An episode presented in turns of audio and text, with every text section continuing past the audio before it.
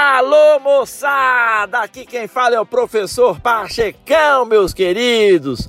E neste podcast, nada acontece por acaso. Você vai ouvir de Pachecão, suas loucuras, suas viagens. Eu vou falar sobre ciência, eu vou falar sobre empreendedorismo, eu vou falar sobre negócios, eu vou falar, rapaz, sobre física, relacionamentos, enfim, eu vou falar sobre vida. Quero ver você aqui ouvindo, contribuindo, mandando mensagens e dando feedback. Fala legal? É isso aí, meu irmão. Bye bye.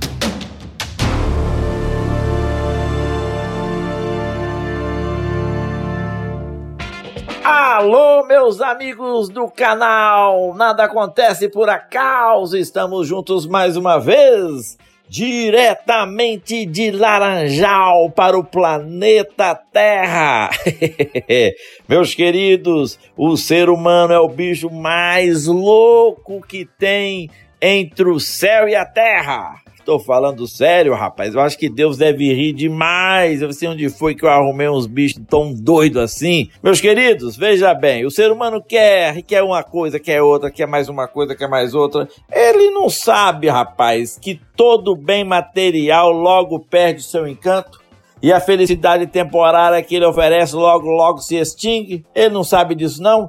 E o pior, rapaz, essa crença de que a nossa felicidade está associada aos bens materiais que possuímos é que nos proporciona a infelicidade, pois leva as pessoas a uma corrida sem fim. Queremos um objeto, um carro, uma roupa ou qualquer outra coisa e passamos a acreditar que a posse desse objeto nos basta Finalmente, quando o adquirimos, ah, logo nos esquecemos dele para desejar outra coisa. É uma busca sem fim. As pessoas não sabem que se andassem de Ferrari, morassem num apartamento hollywoodiano e viajassem de jato particular, com certeza iriam pensar que somente a posse de um iate que ainda não tem é que as tornariam felizes. Eu sei que a maioria das pessoas se contentaria em ser apenas um pouco mais ricas do que são. É, nem precisa de, da Ferrari, professor. Não pede um apartamento hollywoodiano, apenas um apartamento um pouco maior. Estão convencidos de que se tivessem seria suficiente e não iriam querer mais nada. Aí é que se enganam. Seja qual for o nível material a que se aspira, Sempre queremos mais quando atingimos. É realmente uma corrida sem fim, mas, meus queridos, aqui cabe uma profunda reflexão. Os nossos desejos são infinitos e a razão da nossa tristeza é querer preencher o nosso desejo infinito com as coisas finitas. É, meus queridos, preencher o nosso desejo infinito com as coisas finitas. Esquecemos que para satisfazer o nosso desejo infinito é necessário algo que também seja infinito. E só há uma coisa, rapaz, que é infinita, que é Papai do Céu, meus queridos. Quer ser feliz? Procure Papai do Céu. Você só tem uma opção. É, é coisa de louco, mas essa é a realidade. Todo homem tem um vazio no peito que é do tamanho de Deus. É isso aí, meus queridos. E eu estou em Laranjal, e Laranjal é barulho 24 horas. Nova York, Nova York perde para Laranjal. É, meus queridos. Meus irmãozinhos, e por falar em Papai do Céu, eu sou professor e todo mundo é professor. Ele ensina alguma coisa para alguém, para o filho, pro neto, pro vizinho, tá sempre ensinando alguma coisa para alguém.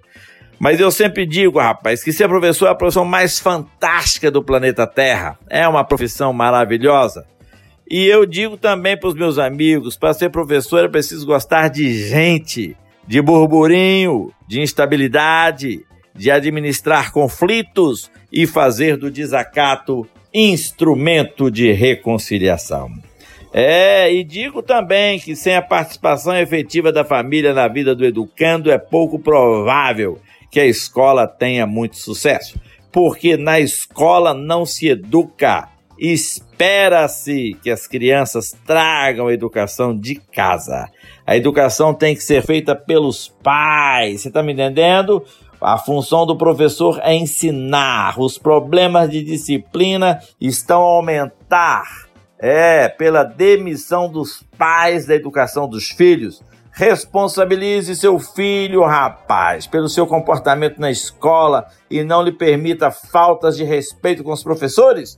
Deixe isso bem claro para ele. Exija do professor que ensine, não que ensine valores morais e de conduta, embora também o possa fazer. Se os pais não cumprirem o papel de educadores, o professor vai ter dificuldade em ensinar por ter que pôr limites e regras em rapaz, que já deveriam estar adquiridos. Meus queridos, como aluno, a escola para mim foi super, hiper, mega, ultra importante. Lá eu aprendi a ler. É, a ler as outras pessoas, viu? Porque ler mesmo aprendi em casa.